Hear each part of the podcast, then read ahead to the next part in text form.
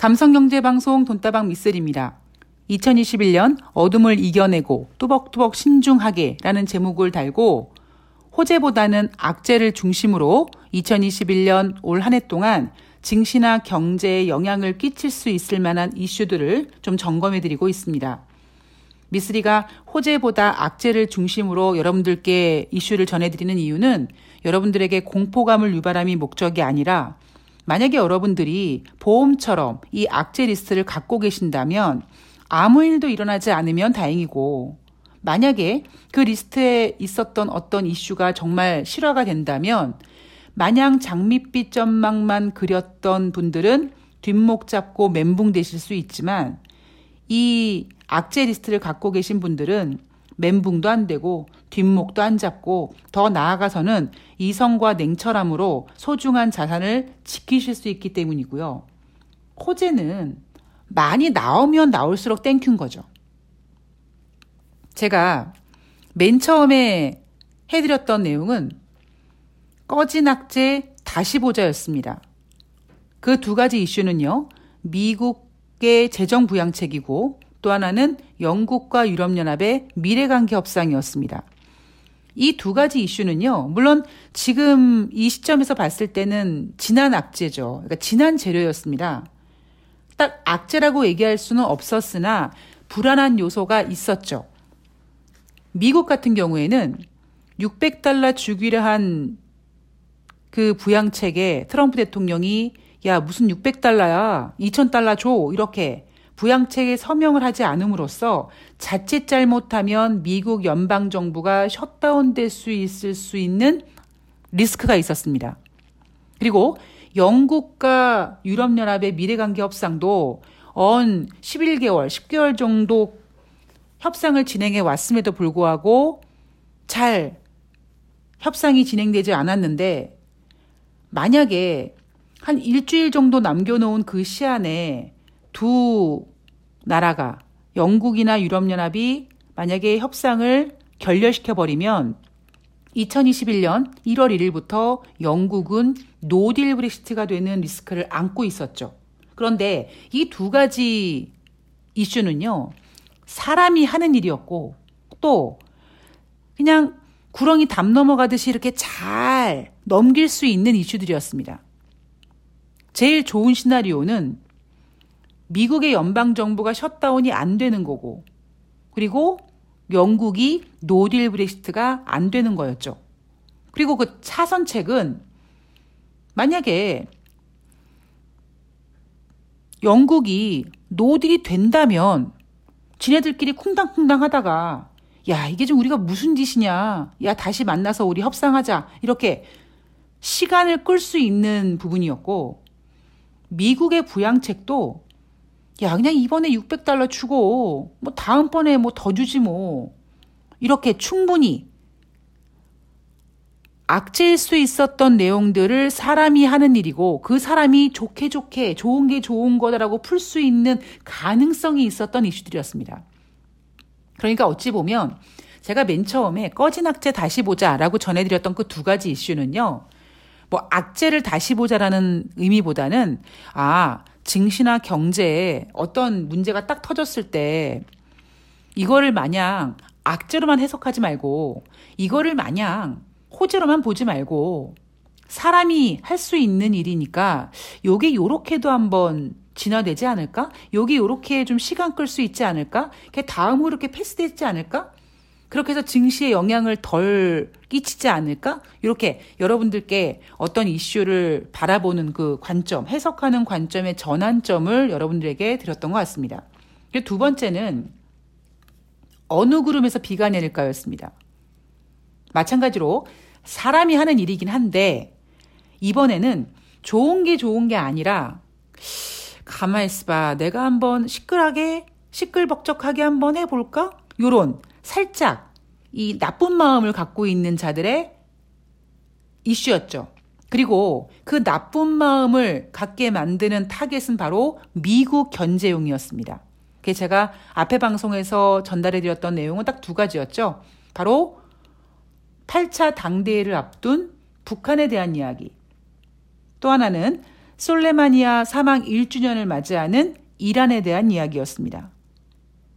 마찬가지로 모두 북한과 이란, 미국을 견제하기 위함, 그리고 그 미국은 지금 정권이 바뀌는 그런 아주 중대한 기간이다 보니까 서로 기싸움이 필요하고 이런 기싸움을 하기 위해서 상대방이 살짝 혼란스러울 때가 가장 적기이고 그래서 1월 20일 조 바이든이 백악관에 입성하기 전후에 예, 우리가 한 최소한 1월 달 정도에 긴장하고 있어야 될 만한 이슈들입니다라고 정리를 드렸습니다. 그리고 방송 마지막쯤에 사실 뭐 호르무즈 해협을 두고 이란과 미국이 긴장하고 있다. 대만 해협을 두고 중국과 미국이 긴장하고 있다. 그러면서 중국 얘기를 슬쩍 흘리고 마무리 졌죠. 제가 다음 방송에서는 중국에 대한 이야기를 해드리겠습니다. 라고 말씀을 드렸습니다. 자, 오늘은요, 중국에 대한 이야기입니다. 음, 1년 전에 여러분, 제가 앞에 방송에서도 1년 전에 이렇게 상황을 좀 정리를 해드렸었는데, 1년 전의 상황도 지금과 별로 그렇게 다르지 않았다. 물론 지금이 더 뜨겁죠. 지금이 더 뜨겁긴 한데, 딱 1년 전에 트럼프 대통령이 이제 재선을 앞두고 그동안 중국을 압박하고 미국과 중국의 무역 분쟁으로 증시가 힘들어했고 지네들끼리 관세 때리고 이러면서 아유 쟤네 저거 언제 끝나나? 왜 이렇게 협상을 안 하나? 뭐 그런 우리에게 정신적인 고통을 줬던 그 이슈가 연말쯤 돼서 트럼프 대통령이 1단계 합의를 하고 그 1단계도 또 1, 2, 3 아주 잘게 조자려서 1차 합의를 보고 뭐 2차 합의는 트럼프 대통령이 베이징을 가겠다고 얘기하면서 분위기를 굉장히 고무적으로 만들어 놨습니다. 그 증시는 야, 그래. 그동안 짧지 않은 기간 동안 우리를 괴롭혔던 미국과 중국이 드디어 쟤네가 화해를 하는구나. 그래, 쟤네들이 서로 관세 이렇게 인하하고 그러면 세계 교역량이 많아질 거고 무역이 활달해질 거고 그러면은 세계 경제가 2020년 더 좋아지겠지. 우리는 그렇게 장밋빛 전망을 막 하고 있었는데 갑자기 코로나19가 빵 터졌습니다. 근데 여러분, 코로나19가 빵 터진 게 아니라니까요. 그러니까 제가 지금까지 이제 인생을 살아오면서 그리고 이제 이렇게 뭐 산전수전, 뭐 잠수전까지 다 겪으면서 어떠한 일이 하루아침에 빵 터지는 일은 없는 것 같아요. 그러니까 우리가 왜 하루아침에 갑자기 스타가 된 연예인들이 그러잖아요. 아유, 뭐 아침에 눈을 떴더니 뭐 스타가 돼 있었다. 개뻥입니다. 예. 정말 보이지 않는 곳에서 피나는 노력을 했고, 뭐 그 어떤 과정이 있었지, 하루아침에 뭔가 빵 이런 건 없는 거예요. 하다못해 로또 1등이 되는 사람들도요. 우리가 꿈꾸잖아요. 그죠? 좋은 꿈을 꾸니까 뭐 로또를 하는 거지. 이렇게 인생을 살아가면서 하루아침에 뭔가 이렇게 뻥 터지는 게 없더라고요. 여러분 코로나19가 어느 날 갑자기 뻥 터졌습니까? 아니에요. 우리가 2019년 12월 달에 미국과 중국의 이제 이 무역 분쟁이 뭔가 이렇게 잘 풀릴 것 같다라는 그래서 앞으로 경제가 좋아질 거고 여기에 막 고무돼 가지고 막 이러고 있을 때 저쪽 우한에서 어 독감이 이렇게 돌고 있는데 쟤네가 사람이 죽고 막 그러네. 음. 근데 우리는 뉴스 기사에서 저쪽 중국 우한의 독감이 막 창궐하고 있다라는 거를 그렇게 집중적으로 체크하지 않았고 그 작은 불씨가 예, 2020년 1월부터 전 세계를 이렇게 힘들게 하고 있습니다. 저는 오늘 방송 원고를 준비하면서 그 생각이 들더라고요. 트럼프 대통령이 뭐 1월 달에 미국에서 코로나19 확진자가 막 발생되고 그러니까 뭐 미국은 완전히 통제되어 있다. 뭐 이런 그 정말 허공에 삽질하는 소리를 하고 있었죠. 자, 어떻게 뭐 그렇게 그렇게 해서 1년이 지나갔습니다. 자, 제가 지금 드리고 싶은 말씀은 이거예요. 여러분, 우리는요, 2020년 한 해 동안 코로나19, 코로나19 했잖아요. 그러면 미국과 중국의 관계는 뭔가요? 예. 제가 미국과 중국이 무역 분쟁을 처음에 시작했을 때 많은 전문가들이 지네들끼리 저거 관세 때려봤자 교역량 사이즈가 안 돼서 중국이 금방 손들 거다. 라고 하는 전망의 보고서를 여러분들께 소개하면서 미쓰리가 비웃었습니다.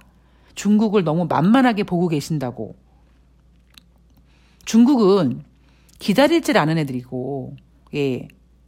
중국은 공간을 내어주고 시간을 빼들어가는 민족이기 때문에 미국과 중국의 무역 협상이 절대 만만하게 끝나지, 쉽게 끝나지 않을 거리, 거려니와 단순히 이거는 뭐 미국과 중국의 서로 무역에 대한 관세 문제가 아니라 패권 전쟁이기 때문에 무역 분쟁이 환율 전쟁으로 갈 수 있고 지금 뭐 우리가 코로나19 때문에 힘들어하고는 있지만 뭐 대만 해협을 앞두고 또 하나 홍콩 문제를 두고 지금 긴장하고 있거든요. 여러분 중국이 지금 어떤 마음일까요?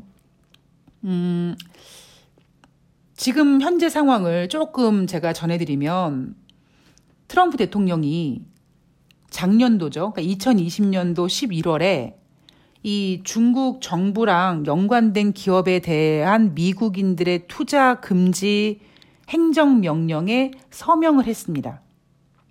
그러니까 미국과 중국의 긴장감은 아직 끝난 게 아닙니다, 여러분. 그죠? 예. 여러분들께서 맞아 맞아 안 끝났어. 예, 고개를 끄덕거리시면서 근데 단순히 고개만 끄덕거리는 문제가 아니라 2021년 중국의 반격을 대비해야 돼요, 우리는. 어, 지금 미국이 트럼프 대통령이 여전히 대통령의 권한으로 중국 기업들을 뭐 뉴욕 증권거래에서 상장시킨다든가 뭐 블랙리스트를 만든다든가 하고 있잖아요.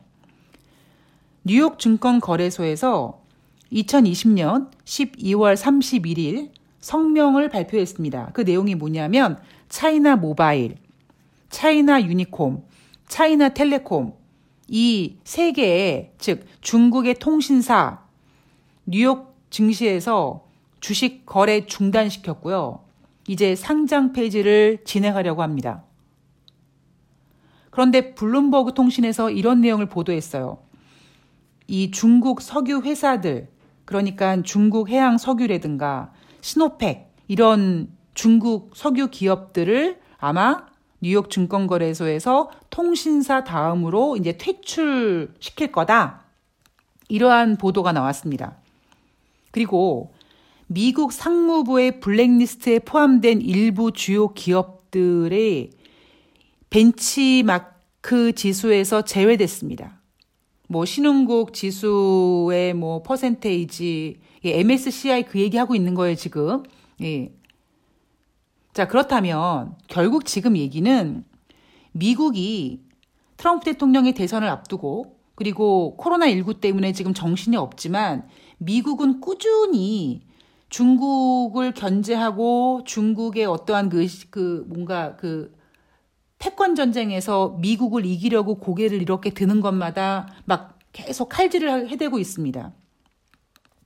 자, 그러면 중국은 지금 뭐 하고 있을까요? 아주 아이러니하게 어, 이날 발표된 제가 오늘 방송을 준비하면서 발표된 12월 중국 제조 PMI 지수가 11월 달에는 54.9였는데 12월 달에는 전달 대비 1.9포인트 낮은 53이 발표가 됐습니다. 전달 대비 1.9포인트 낮다라는 게 중요한 게 아니라 중국은 지금 거의 코로나19 이후에 계속 이 경기의 확장을 보여주는 경기 확장 국면을 보여주는 PMI 지표가 50 이상 나오고 있습니다. 중국 우한에서 코로나19가 처음 발생이 됐는데 어찌 보면 중국은 그 코로나19가 정말 중국 모든 인민들을 다 작살낼 수 있을 만큼 퍼지질 않고 막 차단시키는 바람에 실질적으로 중국의 피해는 그렇게 크지 않았죠. 문제는 뭐냐면 그 바이러스가 미국으로 건너가면서 그 바이러스가 유럽으로 건너가면서 그 바이러스가 일본, 한국을 건너오면서 지금 중국을 제외한 다른 나라 사람들, 다른 나라 경제가 좀 힘들어지고 있는 거지, 막상 지금 중국은요, 코로나19 이후에 경기 확장 국면 만들고 있고요. 경기 지표 꽤 잘 나오고 있습니다. 그래서 2020년 중국의 위안화 가치가요, 상승했습니다. 중국의 위안화 가치가 왜 상승했을까? 일단, 코로나 대응을 잘했다라는 거고요. 그리고 미국이 코로나19 때문에 경제 성장률 박살 나는 동안 오히려 중국은 코로나19가 크게 확산되지 않고 지역적 리스크로 끝나고 중국이 그 사회주의 국가로서 정부서 막 차단하니까 중국과 미국의 경제 성장률 차이가 발생된 거죠. 즉, 미국의 경제 성장률보다 중국의 경제 성장률이 높았다. 그래서 경제 성장률이 높으니까 중국의 위안화 가치가 상대적으로 상승을 한 겁니다. 우리가 저도 1년 전에 리스크를 점검해 드리면서 중국의 부채 문제를 염려했습니다. 그리고 지금 많은 분들이 중국에 대한 부채 문제를 걱정을 해요. 근데 제가 조금 생각이 바뀌었죠. 그러니까 바뀌었다기보다 뭐 이런 겁니다. 아니, 이놈의 코로나19 때문에 지금 중국만 빚이 많아졌습니까? 미국은 어떻고요? 당장 우리나라 어떻고요? 유럽은 어떻고요? 중국 부채가요. GDP 대비 5.8% 증가했다고 합니다. 그런데 미국은요, GDP 대비 부채가 23% 증가했고요. 유로는 12.3% 증가했다고 합니다. 물론 중국의 기업 부채 증가 속도는 다른 국가들보다 현저히 속도가 빠르긴 합니다. 또 하나, 우리가 계속 얼마 전에 그 팟빵을 통해서 어떤 청취자님께서 이 리스크 얘기하시면서 이 중국의 국유 기업들 디폴트 되는 거 이거 걱정된다라는 말씀을 해주셨는데요. 화천 자동차나 칭화 유니 같은 국유 기업들, 특히 이런 국유 기업들은요, 중국 정부 지원을 든든히 받던 기업들인데 이런 기업들의 채권이 다 디폴트 돼 버렸어요. 그래서 많은 사람들이 걱정을 했죠. 야, 중국에 저렇게 굵직굵직한 기업들이 그것도 중국 정부의 지원을 받던 기업들이 저렇게 디폴트 되는 거 저거 중국에 무슨 문제 있는 거 아니야? 우리는 그거를 솔직히 걱정 했고 걱정하고 있습니다. 근데 참 신기하잖아요. 이상하다. 어, 중국이 코로나19에 오히려 경제 지표 같은 거 보면 잘 나오고 있고, 물론 경제가 막 호황이고, 뭐 그런 건 아닙니다. 그런데 어쨌든 경기 과열은 아니지만 그래도 상대적으로 좀 다른 국가들에 비해서 중국의 경제 지표가 나쁘지 않거든요. 근데 왜 중국은 저렇게 중요한 굵직굵직한 기업들을 기업들이 디폴트 될까? 이건 뭔가 중국의 금융 시스템이 망가지고 있는 건가? 정말 우리가 고민했던, 우리가 걱정하고 있었던, 그래. 2008년도 그 미국의 월가도 시스템적으로 문제가 생겼는데 어찌 보면 그거보다 더 허접한 중국은 그래 설마 설마 했는데 얘네가 막 구구 기업들 디폴트 되고 이런 거 보니까 금 중국의 금융 시스템이 문제가 되는 건가라고 생각할 수 있는 거죠. 그런데 일각에서는요. 이런 생각을 갖고 있는 겁니다. 지금 중국의 경기 과열도 아니고 뭐 중국의 부채 아, 연병할 뭐 미국 같은 경우에는 GDP 대비 23%나 증가했는데 그 문제가 그 문제가 아니고 오히려 중국에서 일부러 조금 빠른 시간에 부채를 관리하고 있는 거다란 내용이 나오고 있는 거죠. 지금 여러분 우리가 코로나19 때문에 꺽꺽꺽꺽거리고 있지만 지금 여러분 미국 보세요. 주간 신규 실업률 걔네들은 몇백 주를 미국 고용이 좋다를 보여주는 30만 건을 계속 유지했습니다. 그런데 지금 30만 건은 이젠 옛날 얘기란 말이에요. 미국의 경제 지금은 뭐 부양책을 쓰고 백신을 만들고 그래서 앞으로 다시 회복될 거야 좋아질 거라는 좀 기대감이 저렇게 증시를 저 위에 올려놨고 그 기대감 때문에 우리가 잊고 있지만 지금 미국이나 사실 우리나라도 마찬가지. 얼마나 힘듭니까? 지금 가장 힘들 때잖아요. 자영업자들요, 막 죽어 나갑니다, 이제 완전히. 못 버티는 한계가 이제 오고 있어요. 그러니까 실질적으로는 너무나 암울합니다. 이거를 언론에서 정부에서 뭐 백신을 얼만큼 맞고 뭐뭐 뭐 어떻게 되고 막 이렇게 좀 관리를 해서 그렇죠. 실제로 미국이나 뭐 우리나라나 좀 죽어 나가고 있거든요. 냉정하게 얘기했을 때. 그러니까 미국은 지금 되게 힘든 거죠. 근데 중국도 물론 힘들긴 하지만 이놈의 중국이란 나라는 사회주의 국가여서 통제가 가능하거든요. 근데 지금 중국이 경기 과열은 아닌데 그래도 경기 지표가 상대적으로 잘 나오곤 있는데 국유 기업들이 디폴트 된다. 이래 왜 이런 거지? 뭔가 밝히지 않는 뭔가 시스템에 문제가 있는 건가? 근데 그런 것보다는 오히려 중국이 미국이 저렇게 곡소리 내는 동안 일찌감치 부채 관리를 하고 있다라는 거죠. 그리고 특히 우리가 우려했던 거, 아니, 왜 중국 정부의 지원을 많이 받던, 든든하게 받던 기업들이 저렇게 디폴트 될까? 근데 중국 당 입장은 이거죠. 일반 기업들한테, 야, 잘 봤지? 우리가 저렇게 지원을 하는 기업들도 박살난다. 니네 잘 알아서 해라. 이런 경고성의 뭔가를 보여주고 있는 거라는 거죠. 그리고 중국이 왜 이런 짓을 할까요? 미국과 중국의 패권 전쟁은 아직도 ING입니다. 어찌 보면 지금 미국이 코로나19 때문에 저렇게 힘들어하는 동안 중국은 예, 반격을 준비하고 있을지도 모르고요.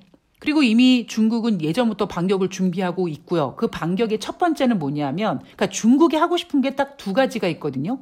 뭐 수많은 걸 하고 싶겠지만, 전 세계에서 짱 먹고 싶고 막 이러고 있겠지만 경제적으로 봤을 때 중국이 지금 하고 싶은 건 딱 두 가지. 첫 번째는 위안화의 국제화. 그리고 두 번째는 금융시장의 개방입니다. 근데 중국 당 입장에서는 정말 개나 소나 중국 와가지고 막 그냥 휘두르는 것보다 중국의 화폐 가치, 즉 위안화의 국제화를 만들어서 중국 위안화가 위상을 높여놓은 다음에 금융 개방을 하게 되면 굉장히 좋은 효과가 발생될 수 있거든요. 그러니까 중국이 사실 하고 싶은 건 위안화의 격상을 높이는 겁니다. 그런데 실질적으로 중국이 그렇게 원하고 원했던 위안화 격상이 잘 안 되고 있어요.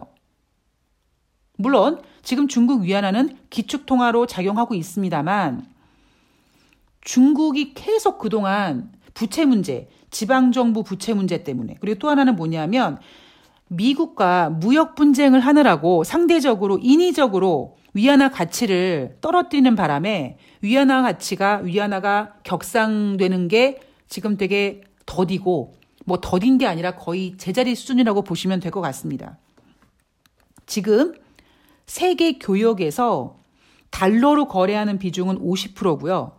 위안화로 거래하는 비중은 12%라고 합니다. 그러니까 여전히 달러가 과반수가 넘는 절대적인 영향을 끼치고 있죠.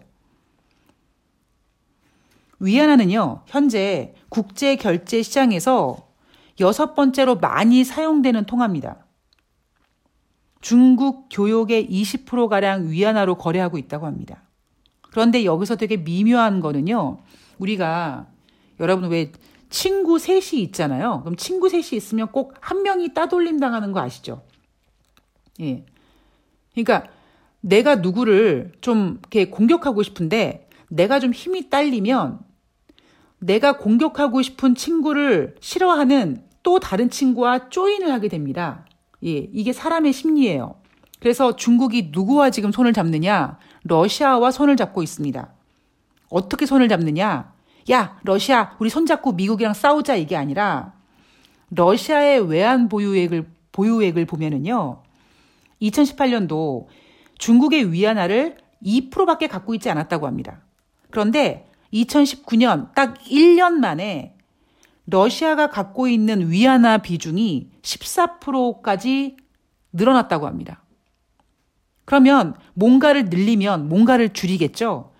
같은 기간 동안, 그러니까 2018년부터 2019년 동안 1년 동안 러시아 외환 보유고 중에서 위안화가 2에서 14%로 12% 급증을 했다면 상대적으로 러시아 외환 보유액 중에 달러는요, 그 1년 동안, 즉 같은 기간 동안 30%에서 9.7%로 급감했다고 합니다. 즉, 러시아와 중국이 손을 잡고 위안화 가치를 상승시키기 위해서 러시아가 중국의 위안화를 열심히 금고에 채우고 있다라는 얘기죠. 자, 제가 오늘 드리고 싶은 메시지는 이겁니다. 제가 아까 서두에서도 말씀드렸듯이 미스리가 호재보다는 악재를 중심으로 체크해드리고 있고, 그리고 여러분들이 놓치고 있는 거를 계속 드리고 싶은 거예요. 미국과 중국은 아직까지 패권 전쟁이 진행 중입니다. 작년에 뭐 미국과 중국이 무역 분쟁을 협상하고 이러면서 트럼프 대통령이 뭐 1단계 서명하고 2단계 어쩌고 했지만 아주 실질적으로 뚜껑을 열어봤을 때 냉정하게 보면 미국이 원했던 대로 쉬운 승리를 하지는 못했어요. 그러니까 중국은 시간을 끌면서 버틴 겁니다. 그리고 그 사이에 코로나19가 터진 거고요.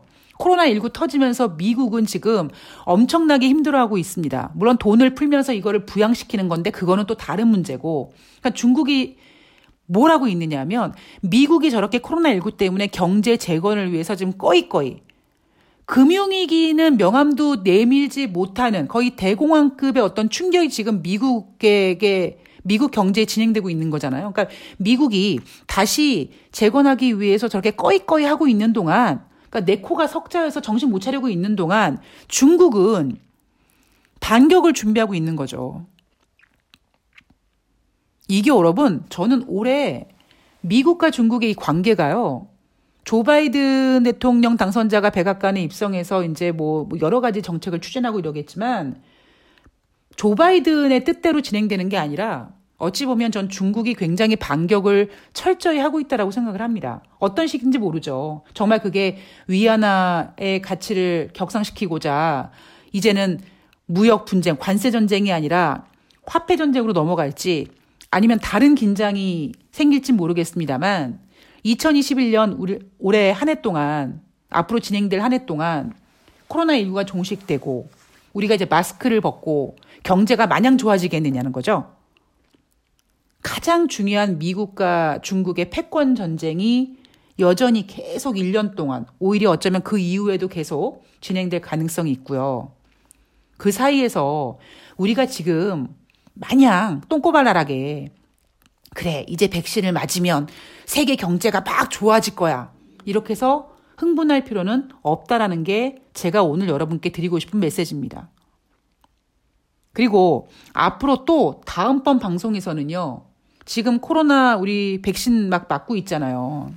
그러면 맨 처음에 트럼프 대통령이 작년에 뭐 10월 달 정도 됐나요? 그때 이제 곧 백신이 뭐 만들어질 거다, 보급될 거다 그랬잖아요. 그런데 우리 냉정하게 생각해 보세요. 대한민국도 지금 2월부터 뭐 어쩌고저쩌고 해봤자 정말 우리가 원하는 집단 면역이 생기기 위해서는요. 2021년 3분기 정도 가야 되는 거예요. 그것도 지금 정부, 각 정부에서 진행하는 대로 백신 개발돼서 백신을 맞는 걸 거부하지 않고 열심히 백신을 맞아서 그리고 그 백신이 효과를 발휘하고 그다음에 지금 변종 바이러스가 그 백신에 이렇게 죽어 나가면 가장 좋은 시나리오가 뭐 막말로 냉정하게 하반기란 말이에요.